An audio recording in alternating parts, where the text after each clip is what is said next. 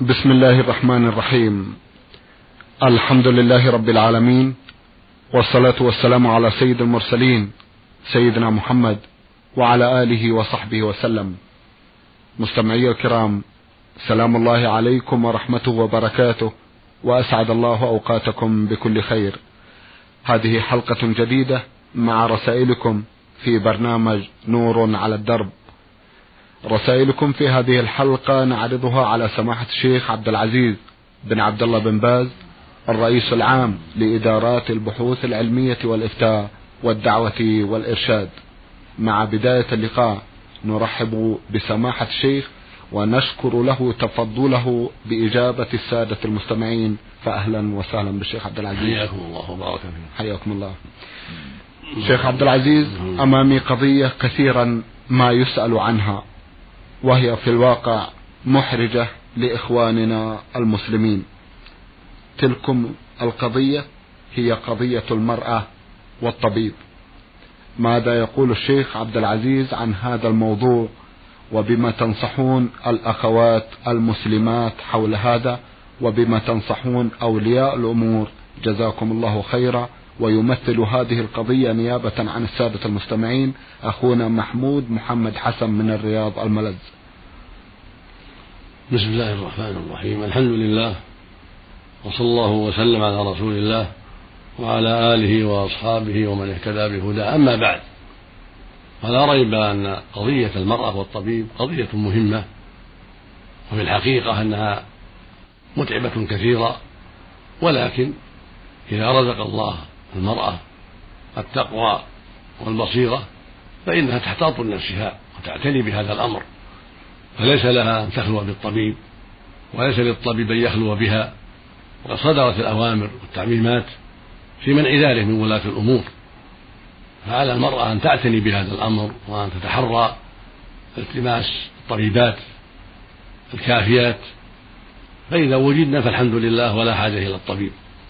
فإن دعت الحاجة إلى الطبيب لعدم وجود الطبيبات فلا مانع عند الحاجة إلى الكشف والعلاج.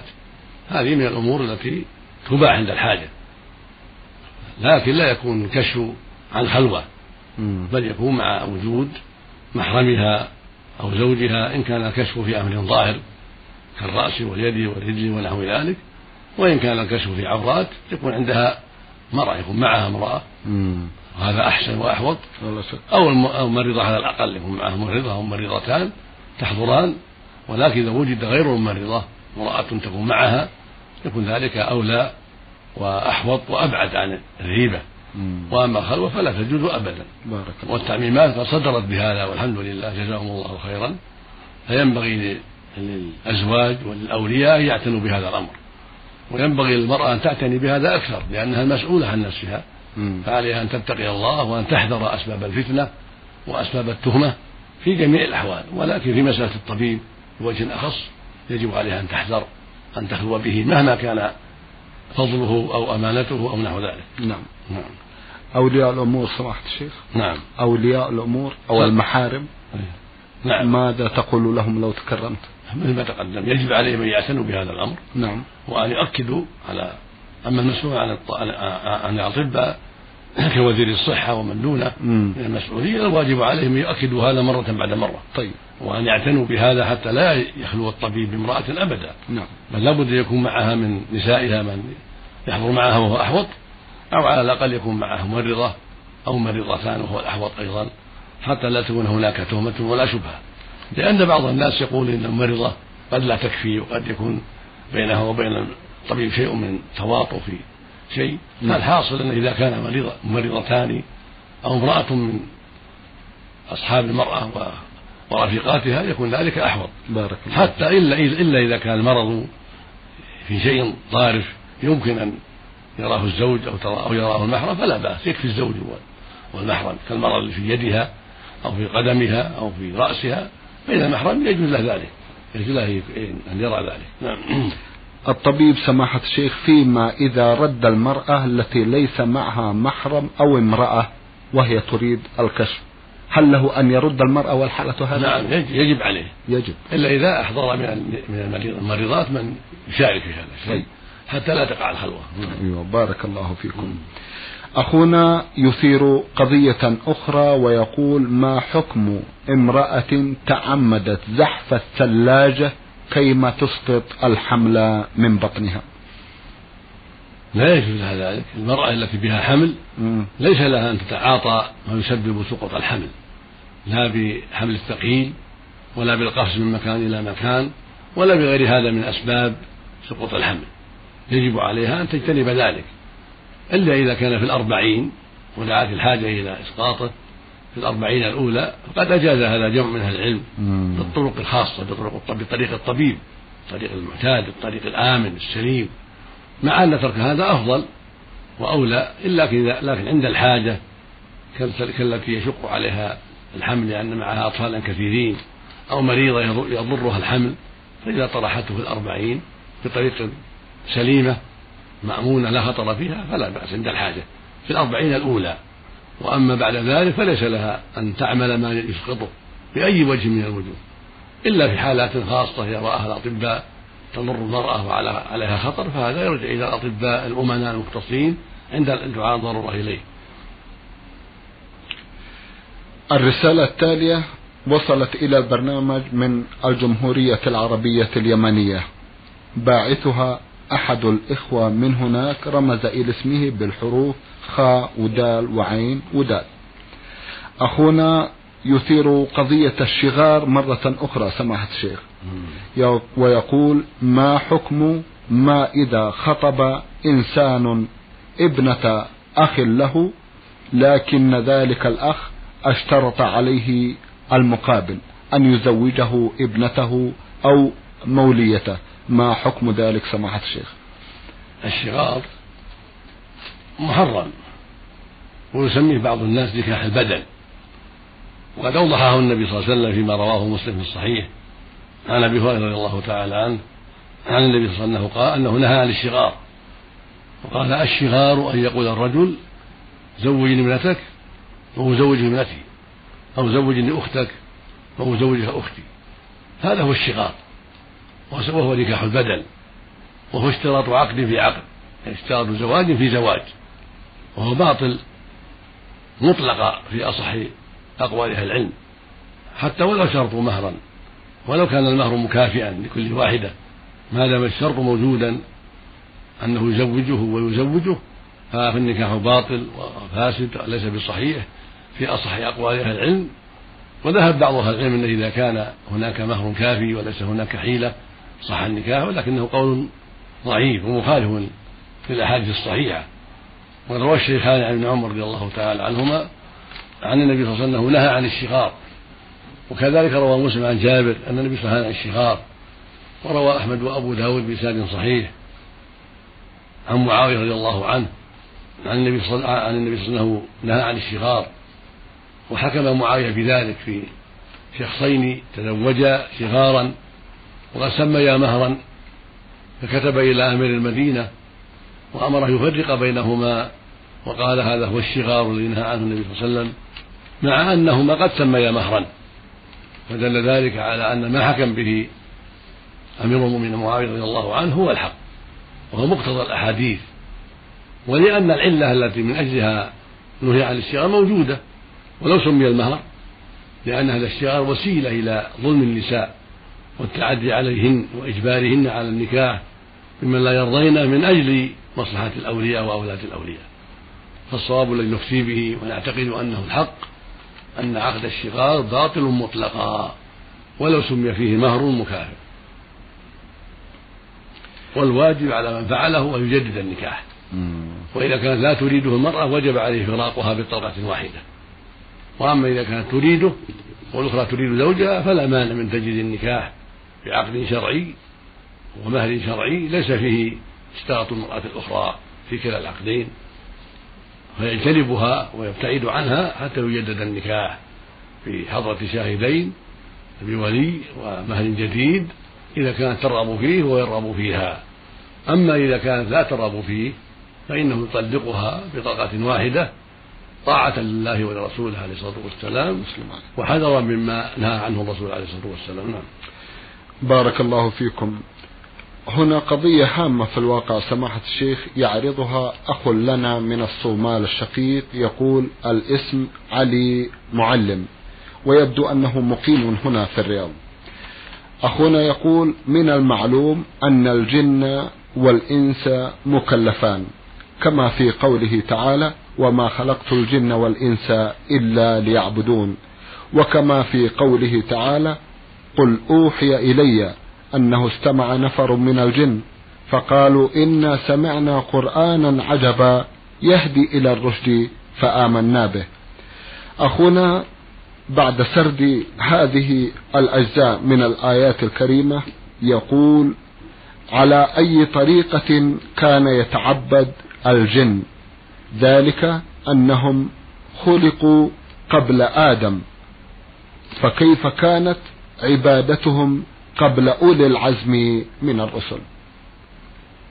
الذي نعلمه من الشرع أنهم مخاطبون بما خطب به الإنس من الشرائع إلا ما استثني مما لا نعلمه فلهم أشياء تخصهم لا نعلمها والنبي صلى الله عليه وسلم اجتمع بهم وبلغهم أشياء عليه الصلاة والسلام فلا نعلم شيئا يخصهم دوننا فالأصل أنهم مكلفون بما كلف به الإنس من صلاة وغيرها إلا ما استثناه الشارع في حقهم مما لا نعلم فنقول ما ما كلفوا به وخصهم الله به مما لا مما لا نعلمه الله الذي يعلمه سبحانه وتعالى وهو سائلهم عنه جل وعلا.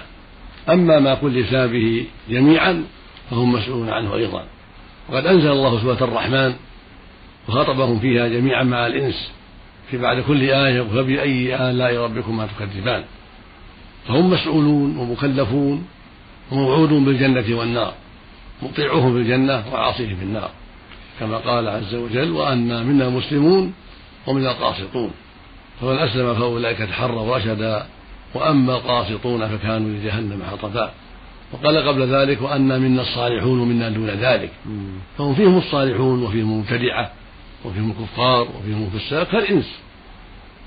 فليس لنا أن نقول على الله بغير علم بل الأصل أنهم مكلفون بما كلفنا به إلا ما استثناه الشارع فيما بينه وبينهم وعلمهم به مما لا نطلع عليه. والله علمه إلى الله سبحانه وتعالى. وعليهم أن يؤدوا ما أوجب الله عليهم ومن قصر منهم فله حكم المقصرين من كفر أو عصيان إن كان كفرا فكفر وإن كان عصيانا فعصيان. وهو أيضا مجزي بعمله يوم القيامة كما دلت عليه سورة الرحمن وسورة الجن. والله سبحانه وتعالى أعلم. نعم. جزاكم الله خيرا. رسالة وصلت إلى البرنامج متأثرة فيما يبدو أو صاحبها متأثر إلا أنه لم يذكر اسمه بل كتب في نهاية الرسالة الزلفي. أخونا يقول تعلمون أنه يجب على المسلم أن يكون ذو شخصية كما يقول أن يكون ذا شخصية مميزة تابعة لتعاليم الدين الحنيف من المحافظة على هيئته ولباسه وتمسكه بالسنة المطهرة وعدم التقليد المقيت لعادات مجتمعه بل يتبع شرع الله وسنة المصطفى صلى الله عليه وسلم. وحيث أنه جاءت في العالم الإسلامي عادات قادمة من الغرب والبلاد النصرانية بل ودخلت في بعض الأنظمة كالنظم العسكرية ونظام الخدمة المدنية. وحيث أن الرسول قد أمر بمخالفة اليهود والنصارى في كل شيء. وفي الحديث لا تشبهوا باليهود فمن تشبه بقوم حشر معهم أو كما قال صلى الله عليه وسلم. وحيث أن هناك حديثا يقول الرسول صلى الله عليه وسلم لتتبعن سنن من كان قبلكم حذو القدة بالقدة حتى لو دخلوا جحر ضب لدخلتموه. قالوا يا رسول الله اليهود والنصارى؟ قال فمن؟ فهل يأتم المسلم بهذا التشبه؟ أفيدونا؟ جزاكم الله كل خير. نعم الواجب على المسلم أن يستقل بنفسه وأن يتباعد عن مشابهة أعداء الله كما أمره الله بذلك. والرسول صلى الله عليه وسلم حذر الأمة من اتباع سنن من قبلها من الأمم الكافرة من يهود أو نصارى أو مجوس أو غيرهم من الكفرة. فدل ذلك على وجوب استقلال المسلمين بزيهم الخاص وطاعاتهم التي أوجب الله عليهم وشرع لهم إلى غير ذلك. وألا يتشبهوا بأعدائهم لا في أخلاقهم ولا في أعمالهم ولا في أقوالهم ولا في أعيادهم ولا في أزيائهم. ولهذا روى الإمام أحمد رضي الله عنه ورحمه بإسناد جيد عن ابن عمر أن النبي صلى أن النبي عليه الصلاة والسلام قال في حديث طويل ومن شبه بقوم فهو منهم أوله بعثت بين يدي الساعة حتى يعبد الله وحده وجعل رزقي تحت ظل رمحي وجعل الذل والصغار على من خالف أمري ومن شبه بقوم فهو منهم. فالواجب على المؤمنين والمسلمين أن يبتعدوا عن التشبه بأعداء الله في جميع الأمور وأن يستقلوا بأنفسهم في جميع أمورهم حتى يتميزوا عن عدوهم وحتى يعرفوا أينما كانوا بزيهم وطرائقهم وعاداتهم الإسلامية وأعمالهم الإسلامية. لكن لو وجد شيء مشترك بأن فعله المسلمون والكافرون فلا فلا يسمى هذا تشبها. طيب. كما وقع الآن في ركوب الطائرات وركوب السيارات والقطارات. كانت هذه أول عند أعدائنا ثم يسر الله لنا الانتفاع بها. فهذا صار الآن مشتركا ليس فيه تشبه بأعداء الله. طيب. ولا يمنع استعمالهم لهذه الطائرات أو لهذه القطارات أو السيارات أن نستعملها وهكذا ما حدث من القوات التي يستعانوا بها في الحرب للمسلمين أن يأخذوها حتى يدافعوا بها عن دينهم وعن بلادهم وحتى يعملوا بقوله تعالى وأعدوا لهم ما من قوة فالأمور التي للمسلمين فيها نفع يجوز أن يأخذوها من عدوهم ولا يسمى تشبها لما فيه من الإعداد والنفع العام للمسلمين. وهكذا الأشياء التي اشترك فيها المسلمون وصار من عادة الجميع لا يكون فيها تشبه وإنما التشبه يكون فيما اختصوا به وصار من زيهم خاصة نعم. بارك الله فيكم. إذا آه، هناك ميزان سماحة الشيخ. يبدو لي أنه في الأمور الدنيوية لا يرى سماحتكم أن في ذلك بأسا إذا كان فيها نفع لهم لنا نعم. إذا كان فيها نفع لنا طيب. ولا يختص بها المشركون. أما ما كان خاصا بالمشركين وليس لنا فيه نفع ما نزيه بارك الله فيكم. لكن ما فيه نفع نأخذه. نأخذه منهم ونحتج بقوله تعالى وأعدوا لهم ما استطعتم من قوة. الحمد لله. نعم. إذا الحج جل وعلا قل من حرم زينة الله التي أخرج لعباده أيوة. والطيبات من الرزق. بارك الله فيكم. إذا الحذر في أمور الدين. الدين التي هي من أزيائهم وأخلاقهم ليس من ديننا. أيوة. أما ما كان من ديننا نستعمله. ولو تشبهوا بنا فيه ولو شاركونا. أيوة. كما لو أجمعوا على إرخاء اللحى. أن نرخيها نحن ولو أرخوها. لا لا نخالفهم في ذلك. طيب. بل نرخيها لأن مأمور بإرخائها. وهكذا لو بنوا مساجد وصلوا في مساجد صلواتهم لا نهدم مساجدنا. نعم. ما كان من من ديننا نلزمه ولو شاركونا فيه. نعم. طيب. طيب. كذلك بعض الأنظمة المن... التي تتخذ للعمل والعمال وما أشبه ذلك. التي تنفعنا نأخذ بها. نأخذ بها. نظام المرور نظام الشرطة نظام كذا نظام كذا لينفع الأمة. نعم. نعم. بارك الله فيكم. آه، رسالة وصلت إلى البرنامج من المدينة المنورة وباعثتها إحدى الأخوات المستمعات رمزت إلى اسمها بالحرفين عين وسين. الأخت لها مجموعة من الأسئلة من بين أسئلتها سؤال يقول هل يجوز زكاة الذهب الملبوس بالثمن الذي اشتري به؟ المسألة فيها خلاف بين أهل العلم في أصلها. هل يجب إخراج الزكاة عن حلي المرأة التي يلبسها أم ذلك ساقط عنها؟ هذا محل خلاف بين أهل العلم. نعم. والصواب أنه يجب إخراج الزكاة عن الحلي لأن الأدلة الدالة على ذلك سليمة من المعارض وقوية وصحيحة. فالواجب على المرأة إخراج الزكاة من حليها إذا بلغت النصاب وحال عليها الحول سواء كانت الحلي أسورة أو قلائد أو غير ذلك من أنواع الحلي. إذا بلغت النصاب وهو عشرون مثقالا من الذهب مقداره من بالجنيه السعودي أحد عشر جنيه وثلاثة أسباع جنيه يعني نصف جنيه أحد عشر جنيه ونصف وبالجرام 92 جراما فإذا بلغ هذا المقدار وجبت الزكاة وإن كان أقل لم تجب فيه الزكاة. وهذا كله على مقتضى الأدلة حسب القول الراجح نعم. في هذه المسألة. ولو كان ملبوسا ولو كانت تلبسه لكن الزكاة لا تكون بالثمن. يراعى فيها القيمة. فلو كانت اشترت مثلا الحلي بعشرة آلاف ريال وعند تمام الحول لا يساوي إلا ثمانية آلاف لا تزكي إلا ثمانية يعني نقص. وهكذا العكس لو كان اشترته بعشرة وعند تمام الحول يساوي خمسة عشر زاد الذهب. غلا. تزكي خمسة عشر القيمة التي موجودة عند تمام الحول. زائدة أو ناقصة. نعم. نعم. لكن الزكاة سماحة الشيخ من نفس المزكى أو لا مانع من إخراج قيمته؟ مو بلازم. ولو من الورق المعروف طيب. من الورقية طيب. أو من الفضة. طيب. لا بأس. نعم. بارك الله فيكم. أختنا لها سؤال آه، يبدو أنه مما يختص بتجمل النساء تقول هل يجوز استعمال الحنة مع صفار البيض لتصليح الشعر لا حرج فيه إذا كان فيه فائدة استعمال الحنة مع صفار البيض أو غيره من الأمور المباحة لا بأس إذا كان فيه فائدة للشعر لتطويله أو تمليسه أو غيرها من مصالحه أو بقائه نعم. وعدم سقوطه لا بأس نعم. بارك الله فيكم أختنا تقول أنها تقتني بعض الكتب وذكرت منها الإسراء والمعراج ورياض الصالحين ورجال حول الرسول صلى الله عليه وسلم وترغب أن تتفضلوا بدلالتها على كتب أخرى تفيدها في شؤون دينها. لو تكرمتم سماحة الشيخ. أما رياض الصالحين هو كتاب نفيس طيب ونوصي بأن يقتني كل أحد بما فيه من الفائدة العظيمة. طيب. أما إسراء والمعراج فهو كتاب ليس بشيء ولا ينبغي اقتناءه ولا يعتمد عليه. وأما ما يتعلق برجال حول الرسول صلى الله عليه وسلم فلم أقرأه ولا أستطيع أن أحكم عليه. ولكن نوصي أختنا المرأة السائلة نوصيها بكتب أخرى. نوصيها بالصحيحين.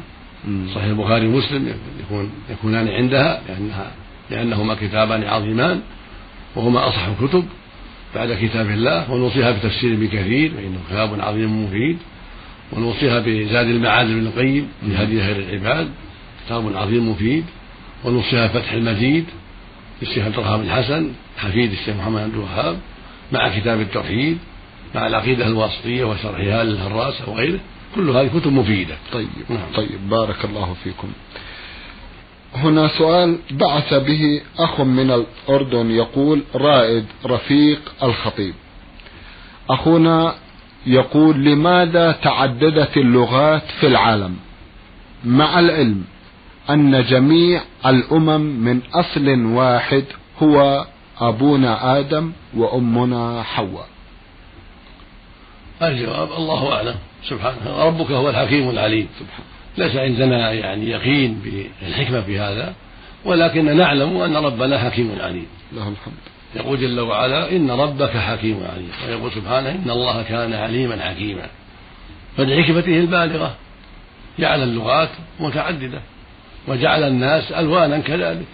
كما قال عز وجل ومن آياته خلق السماوات واختلاف ألسنتكم وألوانكم فقد يكون من الحكمة الدلالة على قدرته العظيمة. وأنه سبحانه قادر أن يجعل لهؤلاء لغة ولهؤلاء لغة ولهؤلاء لغة فإن هذا أبين في القدرة العظيمة. وقد يكون من الحكم أشياء أخرى لا نعقلها ولا نفهمها وقد يفهمها غيرنا من أهل العلم. فالحاصل أن أن أن من أوضح الحكم في ذلك أنه سبحانه وتعالى قدير. ولهذا جعل لغات الناس متعددة. وأخبر أنها لمن آياته. ومن آياته خلق السماوات والأرض واختلاف ألسنتكم يعني لغاتكم وألوانكم. فكما جعلهم ألوانا فيهم الأحمر والأسود والأبيض وبين ذلك وجعلهم أيضا مختلفين في الأحجام هذا طويل وهذا قصير وهذا بين ذلك وجعلهم مختلفين في الأخلاق والعقول هكذا مسألة اللغة. كلها تدل على قدرته العظيمة وأنه يتصرف كما يشاء سبحانه وتعالى. وقد تكون هناك حكم كثيرة لا نفهمها نعم. رسالة وصلت إلى البرنامج من العراق باعثتها إحدى الأخوات من هناك تقول المواطنة نشمية نايف بغداد العراق. مشكلتي أنني أمية ولا أعرف القراءة ولا الكتابة وإني أصلي الصلاة في أوقاتها ولا أعرف غير سورة الحمد وقل هو الله أحد. وأعيد هاتين السورتين في كل صلاة. هل ذلك مجزئ وبما تنصحونني؟ نعم نعم هذا مجزئ ونسأل الله لك المزيد من التوفيق والثبات على الحق. يا الله. الفاتحة تكفي وحدها لأنها أم القرآن ولأنها ركن الصلاة. فلما يسر الله لك معها سورة قل هو الله أحد وهي سورة عظيمة سورة الإخلاص وهي تعدل ثلث القرآن هذه نعمة من الله عظيمة. فيكفيك ذلك ولو كررتها في الصلوات وفي غير ذلك هذه نعمة عظيمة. فأكثري من قراءتهما في خارج الصلاة ولك بكل حرف حسنة. والحسنة بعشر أمثالها. وهذا خير عظيم. وإذا تيسر لك من يقرئك بعض السور القصيرة من أخواتك وجاراتك أو زوجك أو بعض محارمك فهذا خير عظيم. نعم. مثل قل أعوذ برب الفلق. قل أعوذ برب الناس تبت يدا أبي لهب إذا جاء نصر الله قل يا أيها الكافرون إنا أعطيناك الكوثر وغيرها من قصار المفصل فهذا خير. وإذا اجتهدت إن شاء الله يسر الله لك ذلك. يا الله. نعم. أه، تنصحونها سماحة الشيخ بالاستماع إلى الأشرطة التي فيها أه، سور من القرآن؟ لعلها تحفظ. ننصحك بسماع إذاعة القرآن من المملكة. ففيها مصالح كثيرة وخير كثير ونسمعك ب... ونوصيك أيضا وننصحك بسماع هذا هذا البرنامج على الدرب. ففيه خير كثير وعلم كثير. فنسأل الله لك التوفيق. اللهم آمين. إحدى الأخوات المستمعات من الوشم بعثت تقول لها أخوان آه، توأمان أخت وأخ. وتسأل تقول هل يجب العدل في التعامل معهما وفي إعطائهما كل شيء. لا يجب إنما هذا في الأولاد. أيوة. النبي صلى الله عليه وسلم قال اتقوا الله واعدلوا بين أولادكم. أما الإخوة والخالات والعمات والأقارب والآخرون فلا يجب العدل بينهم. لكن يكون المؤمن حكيما. إذا كان عدم العدل بينهم قد يسبب مشاكل وشحناء فينبغي للمعطي أن يعدل ويتحرى العدل حتى لا تقع بينه وبين قرابته مشاكل. فإذا كان أخوك وأختك لو أعطيت الأخ وتركت الأخت قد يكون بينك وبينها مشاكل فأحسني إن الله يحب المحسنين. أعطيها وأعطيه. وجودي عليهما جميعا. وهكذا لو أعطيتها وتركتيه قد يكون هناك مشاكل فأحسن إليهما جميعا. أما إذا كان لا يترتب شيء ولا يضر ولا يحصل ضرر فلا مانع أن تعطيها حاجتها أو تعطيه كذلك هو أو تخصيه بشيء. أو تخصيها بشيء لا بأس بهذا. نعم. بارك الله فيكم. ربما تنطلق أختنا إلى قضية العدل بين التوأمين خاصة. لا لا ما يلزم. لا في التوأمين ولا في غيرهما أيوة. نعم. لا في التوأمين ولا في غيرهما إنما هذا في الأولاد. أيوة. ليس لها أن تخص بعض الأولاد دون بعض. لا الذكور ولا الإناث. لقول النبي صلى الله عليه وسلم اتقوا الله واعدلوا بين أولادكم. نعم. بارك الله فيكم. سماحة الشيخ في ختام هذا اللقاء أتوجه لكم بالشكر الجزيل بعد الله سبحانه وتعالى على تفضلكم بإجابة السادة المستمعين وأرجو أن يتكرر اللقاء وأنتم والمستمعون على خير إن شاء الله نرجو ذلك اللهم مستمعي الكرام كان لقاؤنا في هذه الحلقة مع سماحة الشيخ عبد العزيز بن عبد الله بن باز الرئيس العام لإدارات البحوث العلمية والإفتاء والدعوة والإرشاد وسجلها لكم من الإذاعة الخارجية زميلنا فهد العثمان. شكرا لكم جميعا وسلام الله عليكم ورحمته وبركاته.